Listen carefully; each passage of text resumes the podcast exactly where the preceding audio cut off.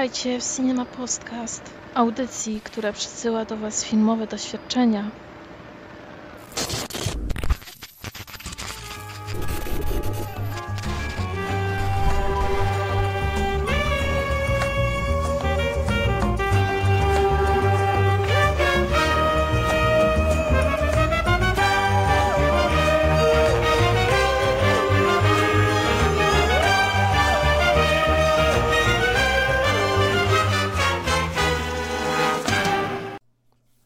Cześć, z tej strony Adrian, witajcie w Cinema Postcaście. Ja oczywiście reprezentuję pełną salę i mam dla Was nowy podcast. Dawno nie było żadnych podcastów, choć nie wiem też, czy on poleci, poleci jako regularny odcinek yy, i czy poleci jako najnowszy odcinek, czyli 51, ponieważ yy, chłopaki, czyli Grzesiek i Krystian, nagrali w międzyczasie jeszcze odcinek o Gwiezdnych Wojnach. Zobaczymy, kto pierwszy zmontuje swój odcinek, zobaczymy, czy nie poczekam z tym odcinkiem, który teraz nagrywam do później. No ale chciałem Was mimo wszystko przeprosić za małą obsówkę w wydawaniu podcastów. Jak już mówiłem w 50 odcinku, mam depresję podcastową, e, mam kryzys twórczy, tak nie chce mi się już mówić, nagrywać, pisać, e, ale mam nadzieję, że to e, chwilowe. Zresztą ten podcast będzie dowodem ku temu.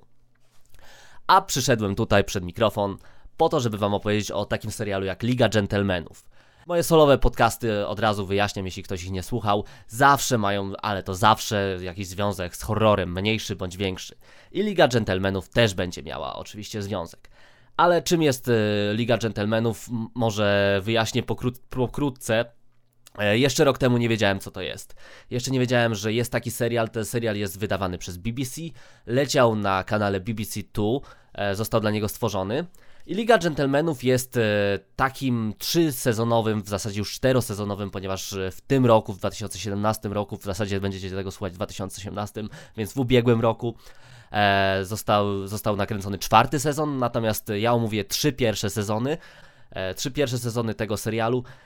Liga Gentlemanów jest takim serialem, który u nas leciał na BBC Prime i leciał, leciał na wizji 1 pod tytułem Pcim Dolny.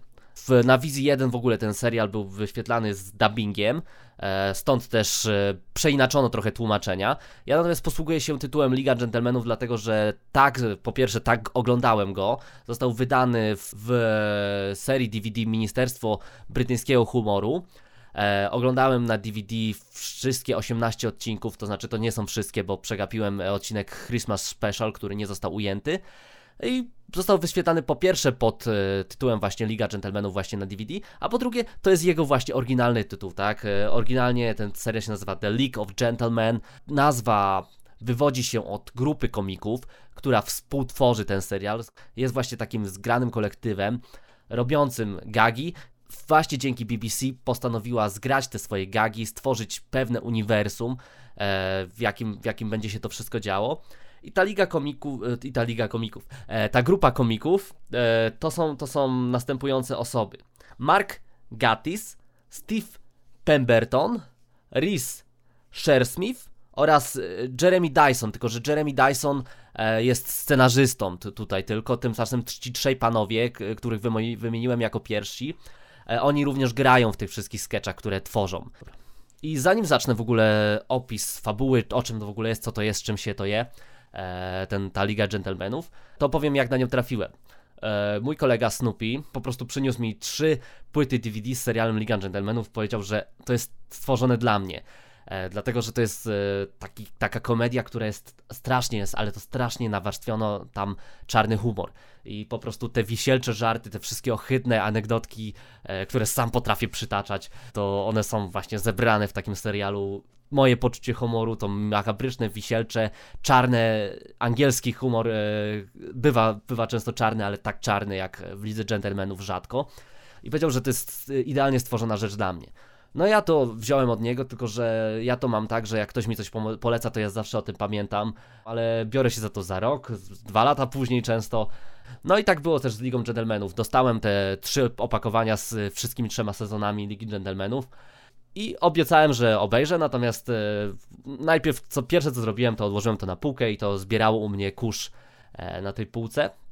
I dopiero gdzieś tak jak pożyczyłem e, ten serial, gdzieś dajmy na to w, listop, w, lipcu, w czerwcu, e, no to w listopadzie dopiero zabrałem się za ten serial i na początku odbiłem się, odbiłem się jak kauczukowa piłeczka od ściany, bo e, po pierwsze ja nie cierpię sitcomów i to z dwóch e, powodów.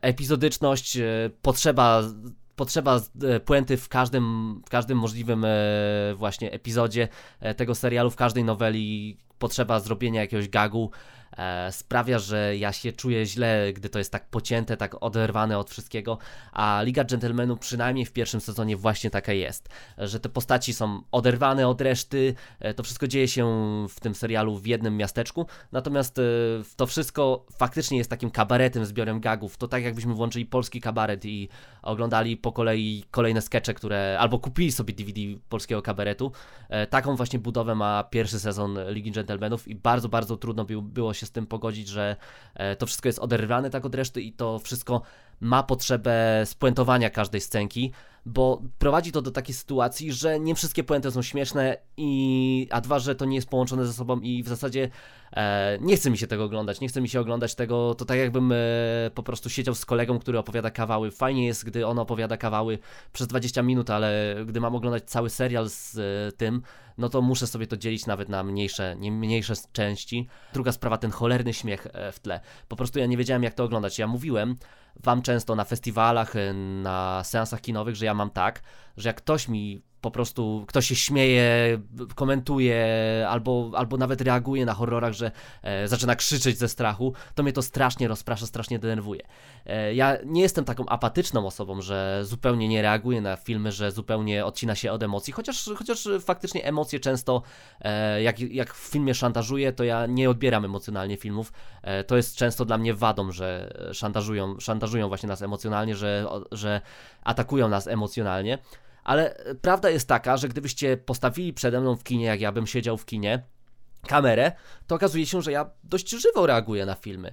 E, żywo w tym sensie, że jeśli element jest śmieszny, to ja potrafię się śmiać. Jeśli e, jakiś żart jest jakiś dziwny, to ja robię szelmowskie uśmieszki. Jeśli film jest jakiś szokujący, obrzydliwy, to ja robię zdegustowaną minę e, do ekranu. Przy czym ja robię to bezgłośnie. Ja po prostu w mi się nie mieści, że ktoś właśnie będzie krzyczał, e, czy, czy, czy śmiał się głośno e, w kinie, bo ja wiem, że to wszystko słyszą słyszą osoby po prostu wokół mnie, nie? Ja mogę im przeszkadzać, dlatego ja mówię, e, fajnie by było mnie kiedyś nagrać podczas seansu jakiegoś dziwnego filmu, e, bo zobaczylibyście, że ja umiem reagować emocjonalnie i dla mnie to nie jest problem. E, przy czym to jest tak, jak, jak w kinie mam tak, jakbyście na przykład jakaś, jakaś osoba wam bliska właśnie, której nie chcecie urazić, opowiadała wam jakieś bzdury, wy wiecie, że to, to jest po prostu ściema, ale ona jest mitomanem i nie wypada jej wyśmiać wprost, więc z kamienną twarzą przyjmujecie te opowieści, a gdy tylko ona gdzieś zwiesza wzrok, to uśmiechacie się, uśmiechacie się krzywo.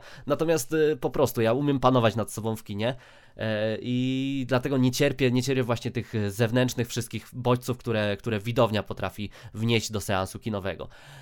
I tak mam z tym serialem, który oglądałem, tak, nie w kinie, a w telewizorze u siebie i po prostu słyszałem non-stop ten cholerny śmiech e, w tle. E, to jest dla mnie coś nie do zdzierżenia, coś strasznie przeszkadzającego. Pierwszy sezon, mimo że Liga Gentlemanów ma mnóstwo, ale to mnóstwo gagów opartych na grach słownych, to ja pierwszy sezon oglądałem z lektorem, bo nie potrafiłem zdzierżyć tego, że ten śmiech w taśmie, z taśmy jest w tle. Ja musiałem to sobie jakoś zagłuszyć. Drugi sezon, który ma już mnóstwo gierek słownych, no oglądałem z napisami, tam trzeci i trzecim, który o błogosławieństwo, po prostu trzeci sezon jest, jest już bez śmiechu z taśmy, e, to już oglądałem na spokojnie i okazał się nawet najlepszym sezonem, między innymi właśnie z, te, z tego powodu. E, no natomiast, e, jak mówię, pierwszy sezon wolałem sobie zagłuszyć lektorem, e, żeby, żeby tych śmiechów nie słyszeć. I pierwsze dwa odcinki, on, ja się, od nich się strasznie odbiłem. To było trudne dla mnie znieść właśnie tą epizodyczność, te śmiechy. To wymuszone tak naprawdę potrze potrzebę bycia zabawnym, bo ja rozumiem, że nie każdemu zdarza się tak, komikom, komikom zdarza się częściej niż reszcie, ale nie każdemu się zdarza napisać dobry żart. Dobry żart to jest bardzo trudna, trudna rzecz. E, ja często wycinam z naszego podcastu właśnie elementy humorystyczne, bo wydają mi się nieśmieszne, bo rzuciłem czymś głupim. I mam tak, że jeśli coś e, ma być śmieszne co, co 5, nawet co 5, e, tutaj mamy gagi, więc co, co minutę ma być śmieszne, co, każdy tekst ma być śmieszny, e, to mnie to odrzuca, bo ja wiem, że nie da się napisać, dajmy na to 30 śmiesznych żartów pod rząd. I dopiero on mnie przyciągnął jakąś spójną fabułą, która zaczęła się klarować na, w momencie drugiego sezonu, a w trzecim sezonie już w ogóle mamy podział na każdy odcinek to inny, inny oddzielny epizod i to mnie zupełnie kupiło i chciało się to już oglądać i w momencie drugiego sezonu już to robiło się lepsze, a trzeci sezon, e, jak mówię, jest wręcz taką tragikomedią. To jest smutne, to jest e, przemyślane, to się ogląda mi milej. E, widać, ja nie jestem takim, taką osobą, która lubi za bardzo kabarety, sitcomy. E, natomiast w trzecim sezonie to jest, to jest zupełnie anty-sitcom, anty taka budowa właśnie epizodyczna. To już nie jest właśnie taki kabaretowy zbiór sketchy, tylko przemyślana historia zbudowana na sześciu epizodach i na szóstce praktycznie szóstce głównych bohaterów, którzy tam się przewijają w każdym epizodzie jeden, chociaż są, są również takie poboczne wątki no ale o czym jest serial, bo ja tu błądzę, mówię o moich reakcjach. E, a serial, jak mówię, spodobał mi się w momencie drugiego sezonu i zostałem z nim do samego końca, e, czyli do trzeciego sezonu. No, jak mówię, nie samego końca, bo teraz jest czwarty. Zobaczymy, czy będę chciał wracać. Zobaczymy, czy będę chciał na przykład obejrzeć również e, epizod, który jest pełnometrażowy epizod Liga Gentlemanów Apokalipsa, który jest pełnometrażowym filmem wydanym w 2005 roku. Ale wróćmy do samego początku, do 99 roku, kiedy ten serial wyszedł. Eee, o czym to jest? No, jest to o społeczności miasteczka Royston Vasey. Eee, zamieszkuje je różna patologia. Eee, ludzie tam są, sami nazywają się tak lokalnymi. Oni nie bardzo chcą e, łączyć, e, wyjeżdżać z tego miasteczka. Stworzyli swoje własne właśnie takie kręgi zaufania, e, swoje własne znajomości i tam celebrują swoje własne patologie. Mamy na przykład e, już na samym początku tak spotykamy na przykład e, kaziroczczą parę, małżeństwo, które prowadzi lokalny sklepik i tępi wszelkie, wszelkie możliwe oznaki nielokalności, czyli jak ktoś obcy przychodzi do nich, to najczęściej ląduje gdzieś tam właśnie w rzece bądź zakopany w, u nich w ogródku, ponieważ oni nie cierpią e, tak przyjezdnych i starają się tępić wszystko, co jest e, z zewnątrz. Zresztą fajna parabola, tak, e, swoją drogą to kazirodczy związek, więc e, pasuje, pasuje idealnie. Mamy takie, takie specyficzne inne małżeństwo, które znowu ma fioła na punkcie czystości, czci żaby, e, tak, żaby w zasadzie ropuchy, tak, już bym, już bym oberwał od nich, jakbym tak powiedział, ropuchy jako rasę wyższą i przyjeżdża do nich siostrzeniec i po prostu zamykają go w tym domu i uczą e, praw, które tam panują, mnóstwa właśnie takich e, zasad czystości, zasad higieny. Mamy, i to jest chyba mój ulubiony epizod, e, taką trójkę pracowników, która spotyka się na początku w pubie, a potem dopiero poznajemy elementy ich życia. Mamy taką trójkę pracowników, która właśnie mieszka w tym Royston Vasey i jeden z nich jest e, szefem dwójki pozostałych, a drugi, a drugi znowu jest niedowartościowany z e, tego powodu właśnie, że e, jeden jest szefem i jednemu się w życiu powodzi, a jemu nie. I dochodzi do takich właśnie fajnych sytuacji codziennych. To chyba najbardziej od samego początku taki życiowy element, że jeśli jedna osoba z grupy przyjaciół właśnie ustawiła się lepiej, a druga nie, to występuje jakiś konflikt, mimo że oni są przyjaciółmi, znajomymi, tak, znają się i spotykają na to piwo. E, dochodzi do najbardziej za zabawnych sytuacji właśnie w e, tym epizodzie, przynajmniej moim zdaniem. No ale mamy też e, różne, różne takie inne sytuacje, które też można jakoś odnieść do życia, przy czym zostaje to wszystko postawione w bardzo, bardzo krzywym zwierciadle tej rzeczywistości. I co miał, może urzec w takiej właśnie opowieści, w takim serialu?